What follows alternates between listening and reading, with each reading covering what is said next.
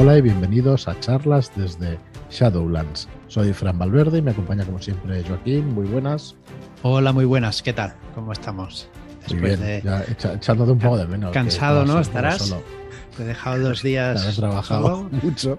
Media hora cada programa. un trabajo. Ahora ya eh, vas de estrellita y todo. Claro, la gente me hace la ola. nah, me parece claro, uno solo. Me parece que funciona mejor un podcast a, dos o tres voces. A, mí, me gusta más, por lo menos. Se puede cuando Estamos, cuando estamos los tres está más divertido, más ameno, quizás. Igual se nos une dentro de un ratito Marlon. A ver si, si, llega a tiempo y si no, pues haremos nosotros el programa de hoy. Y, bueno, la verdad es que cuando lo hace uno solo, igual 15 minutos hubiera sido suficiente de cada programa. Pero bueno. No, estaba, muy interesante lo que has, contado. a ver, como, mínimo que os haya gustado los productos, eso sí, hemos repasado un poquito algo de contenido de Kissmouth el, el martes, perdón, y, y el jueves de Raven. Em, son grandes juegos, ya, ya lo veréis, ya tendréis la oportunidad de, conocerlos bien aquí a través del podcast y cuando salgan al mercado. Y vamos, nosotros estamos, la verdad es que bastante, bastante entusiasmados con las dos, con los dos productos, con los dos. Sí, sí. Perdón. Estoy con, con tos. o Con la tos. Muy bien, pues hoy, hoy vamos a tratar otro. Vamos a tratar otro. Vamos a, a estar muchas semanas, unas cuantas semanas conociendo estos juegos, estos tres y más que vendrán. Antes de empezar con este estirpe de Dunwick, de Enrique Camino, dejadme recordaros que la semana que viene comienza la preventa el día 28 de Historias de Leyenda volumen 2 y de Historias de Terror volumen 2. Es un, son una selección de los mejores Shadow Shots, de los mejores, de los más descargados y elegidas también por nosotros que, bueno, que salieron el año pasado y durante este mes de enero y febrero y marzo de este año también. Eh, Historias de leyenda va a tener el recopilatorio de las ocho aventuras escritas por David Martín Mora, por Rolero Viejo hace buen caldo, para Dungeons and Dragons. Son ocho aventuras de entre cuatro y cinco mil palabras, así que estamos hablando eh, de una campañita bien baja, bien baja. Bien baja, sí, señor. Viento de Lor y Muerte, que además os traeremos dentro de poquito al canal, ya os iremos diciendo. Así que muchas ganas también de, de enseñárosla y bueno, la podréis encontrar, la podéis encontrar en nuestros Shadow Shots, pero la podréis encontrar en físico en ese volumen de historias de leyenda. Luego vamos a tener historias de terror, que también es una recopilación, pero en este caso de, como su nombre indica, ¿no? de, nuestros Shadow Shots de terror. De, del día 15 y el día 7 también publicamos muchos de ellos.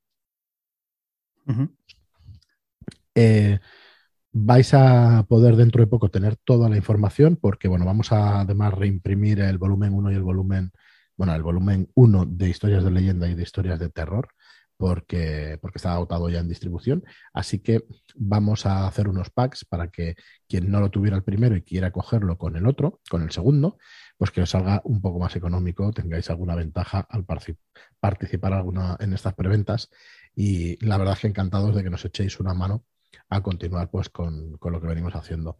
Entonces, bueno, habrá pack de historias de leyenda 1 y 2, pack de historias de terror 1 y 2, y luego ya para, que los podáis coger sueltos, pues también, ¿vale? que ya el año pasado cogiera los volúmenes 1 de, de cada una de las cosas.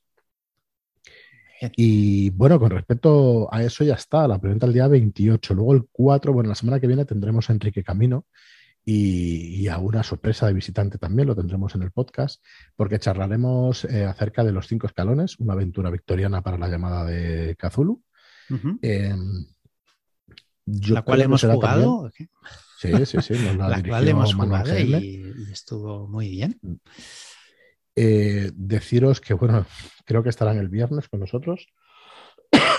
Perdón estarán el viernes con nosotros y, podrán pues, explicarnos todo lo que se pueda de esta aventura sin hacer ningún destripe.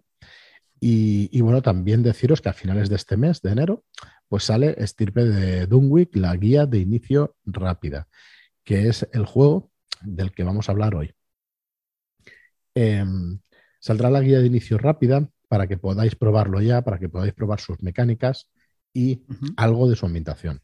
Mm, pensad que son 17.000 palabras, bueno, vamos a hablar en páginas, unas 50 páginas, y que el manuscrito, eh, es siete o ocho veces más. O sea, estamos hablando de, de un manuscrito de más de 200 páginas, de un juego de más de 200 páginas, y este juego pues lo publicaremos en junio. Pero antes queremos compartir con vosotros esta guía de inicio rápida y queremos que nos mandéis además vuestras impresiones. Estarán las instrucciones dentro de la guía de inicio rápida para que nos escribáis, escribáis al autor también con vuestro feedback y con las aportaciones que creáis que, que puedan caber en este juego.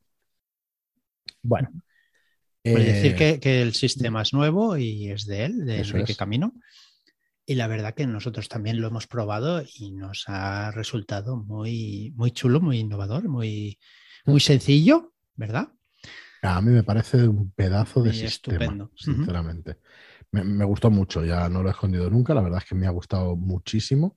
Em, el sistema trataremos de él, traeremos al autor que nos lo explique Em, funciona muy bien matemáticamente, pero es que en, mesa también funciona muy bien. Sí que funciona muy bien. Así que deseando que lo conozcáis, bueno, el sistema vamos a tener unas características, podemos llamarla así, aunque no se llama así en el sistema, y unas especializaciones dentro de esas características que nos repetirán, pues nos permitirán, perdón, repetir dados y hacer algunas, algunas cosas. Y luego, em, pues este es un juego donde vamos a tener, vamos a ser marcados por Yosozot y vamos a tener unas habilidades especiales, ¿vale?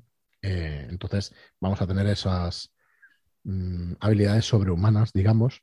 Ya veis que estoy intentando todo el tiempo evitar la palabra poderes, aunque básicamente lo autoexplica la palabra, ¿no? Pero no es una ambientación de superhéroes como tal, aunque se puede jugar, pero con un tono eh, pues mucho más oscuro que el de superhéroes americanos. Sí. Ya todo, todas las maneras de jugar las iremos tratando. Pero vamos a empezar a explicar que estirpe de Dunwich, eh, que tú como jugador eres parte de la estirpe de Dunwich. Eso quiere decir, Dunwich, en, realidad se dice, eh, no tienes ni idea de si eso es bueno o es malo. Pero lo que sí sabes es que es peligroso. Dale, Joaquín, si quieres leer este trocito y luego ya. Sí, tu manifestación es un don y una condena. Cada vez que te dejas llevar, sientes como algo se desgarra dentro de ti. Algo que no es humano quiere aflorar, pero que es también parte de ti. Cada día te preguntas cómo puedes aferrarte a tu humanidad, si podrías ignorar lo que te ocurre, pero también si siquiera merece la pena el esfuerzo. Si cualquier cosa que hagas no será, al fin y al cabo, un paso vano para retrasar lo inevitable durante poco más de un instante. Bueno, ya veis que el, uso de estos, de estos poderes, de estas habilidades especiales, nos van a hacer eh, dar un pasito más hacia la bestia. Esto no es vampiro, ¿vale? Seguramente el autor, si me escucha decir algo así, me diría cuatro cosas. Hacer bien, Esculapio, de decírmelo. Pero en realidad es el, paso hacia la bestia, ¿no? Hacia convertirnos en algo que no, que no deseamos y que no es para nada deseable. Mm, sí, no, no habla de poderes, habla de manifestación. Claro, a ver, eh, se va, se va a manifestar a través de nosotros. Estirpe de Dunwich es un juego que transcurre en la actualidad, ¿vale? Y, que, y en el que los personajes aparentemente normales han nacido tocados por Yosozot. Han, han sido señalados, marcados, no elegidos, o ya lo veremos, ¿vale? Más adelante, pero en principio marcados por la, tocados por Yosozot. Eso les da unas habilidades especiales, unas capacidades especiales que realmente pues no comprenden. Parte de la gracia del juego va a ser ir descubriendo eh, por qué, ¿no? El por qué. ¿Ibas a decir, eh, no, es que estrictamente pues es dejar que Yosozot eh, se manifieste a través de ellos. Correcto. Entonces, eh, Yosozot, si no lo sabéis, pues es un, es un primigenio de, los mitos de Cthulhu que, bueno, que va a tener mm, poderes o va, eh, perdón, va a poder manipular el tiempo y el espacio. Así que los personajes van a poder hacer estas manifestaciones y va a estar basado todas sus capacidades especiales en la modificación de ese espacio y de ese tiempo, ¿vale? Em, hay un diagrama súper chulo, la verdad, de cómo, funciona, de cómo funciona esto y hay una serie de explicación de esas capacidades especiales, ya las iremos viendo. Entonces, em, usar estas capacidades especiales les provoca dejarse llevar cada vez más por su esencia primigenia. Eh, van a sufrir pesadillas, van a tener visiones despiertos y a la vez sus habilidades son cada vez más poderosas, pero también van a ser más difíciles de controlar. Aquí no somos buenos ni malos. Lo hemos leído al principio, pero lo vamos a volver a repetir. No somos buenos y malos. Aquí somos personajes que no estamos llevando unos sectarios, no estamos llevando unos héroes o unos investigadores, estamos llevando a personas reales envueltas en, en este misterio con estas capacidades. Con estas capacidades que realmente no saben de dónde les han salido. Entonces, hay grupos de personas que conocen su existencia y algunos los reverencian porque creen que son los elegidos y acabarán devolviendo a los primogenios a la tierra. Eh, bueno, el que se piensa esto, pues, pues, pues tiene dos problemas, tiene varios problemas. Uno principalmente es que en cuanto lleguen, igual no queda mucho de la tierra.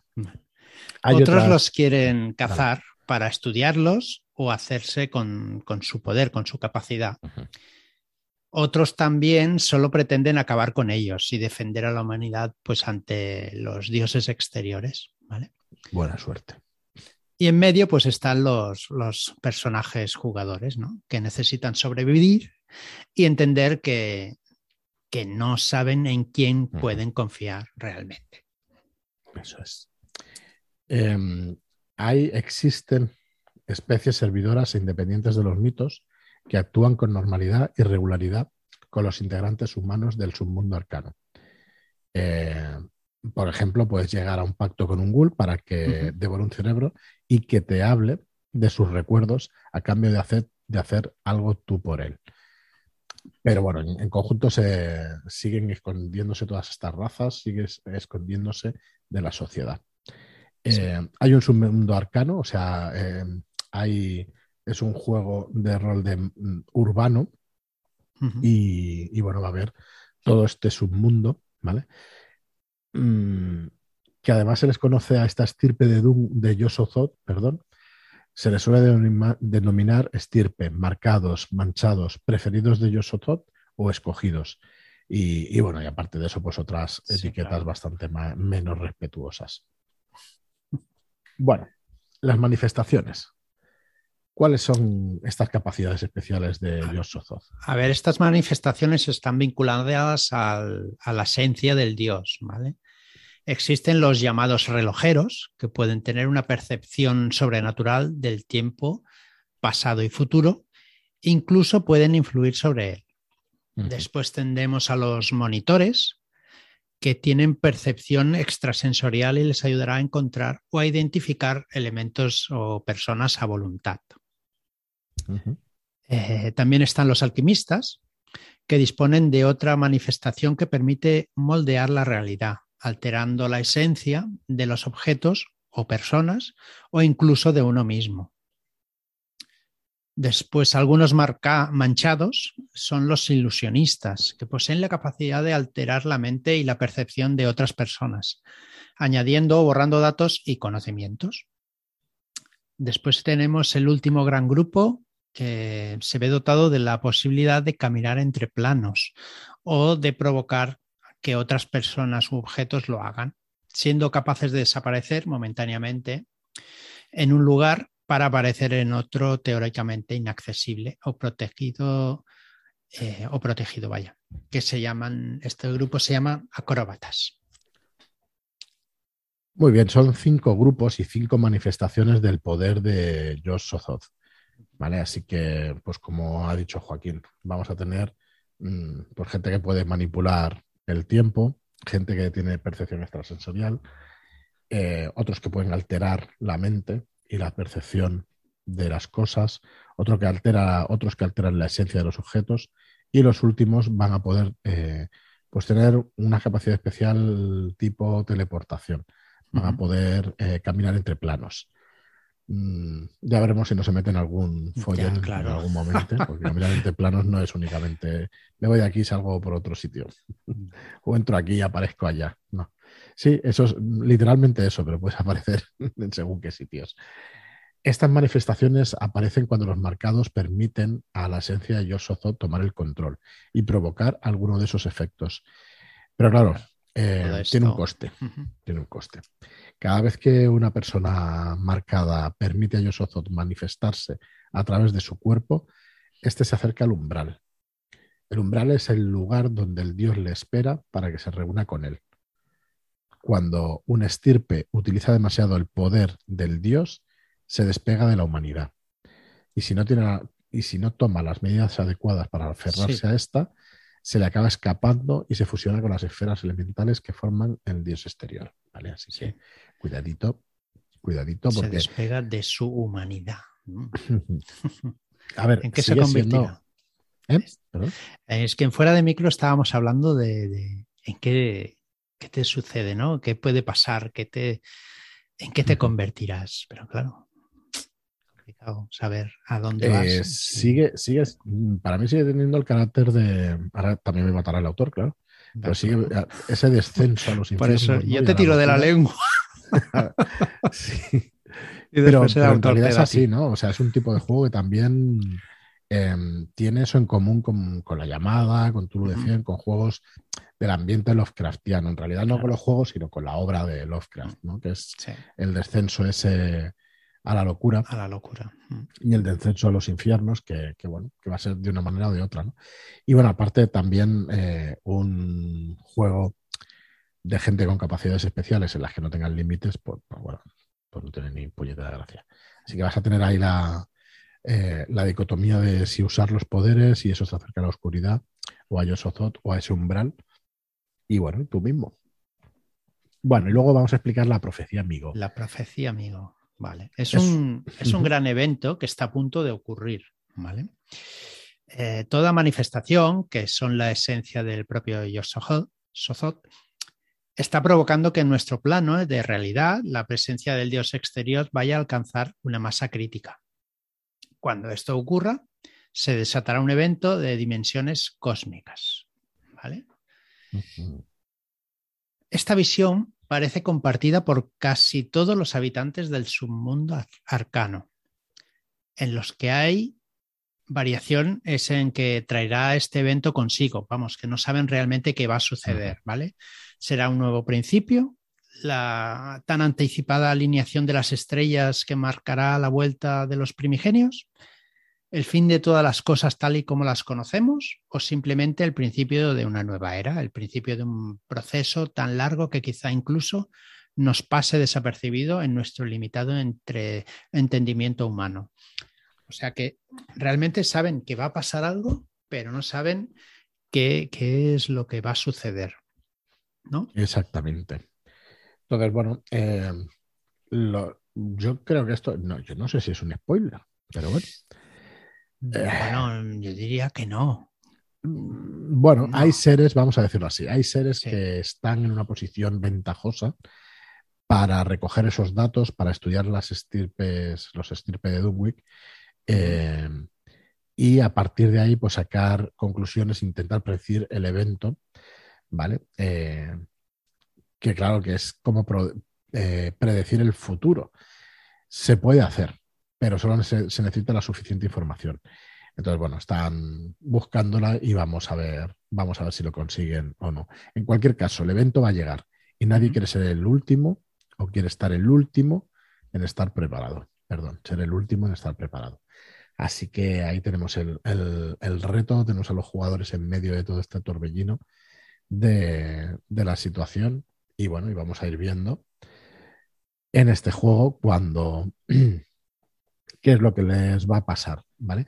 Así que bueno, vamos a ir repasándolo. Eh, en principio, hoy nos queríamos, nos queríamos avanzar nada más. Vais a tener la guía de inicio, la guía de, inicio rápida la semana que viene, a finales de la semana que viene, esperamos, si no, pues el día 1 como mucho de, o el 2 de, febrero, pero vamos, va a estar a finales de este mes muy probablemente. Y bueno, y esperamos que, que además tengáis feedback, que nos podáis ir diciendo pues todo todo lo que, lo que os parece esta guía de inicio y este juego. Así que bueno, en principio hoy lo vamos a dejar aquí. Eh, sabéis que quedan muchas cosas por delante. Traeremos también al autor de Raven la semana que viene, grabaremos con él. Así que probablemente tengamos entrevista o, bueno, charla con el autor de Raven el jueves y con Enrique Camino y, una, un invitado sorpresa, pues también el, viernes. Así que, bueno, nos emplazamos a la semana que viene. El lunes, como siempre, tendremos esos terroristas. El martes tendremos Mode, avanzaremos en la, cronología de Mode, que ya veréis que es apasionante. Y nada más, muchas gracias a todos por estar ahí. Muchas gracias por vuestras reseñas de 5 estrellas en iTunes, por vuestras reseñas ahora en Spotify que se pueden hacer. Y eh, nada más. Gracias y hasta el próximo programa. Muchas gracias y hasta la próxima.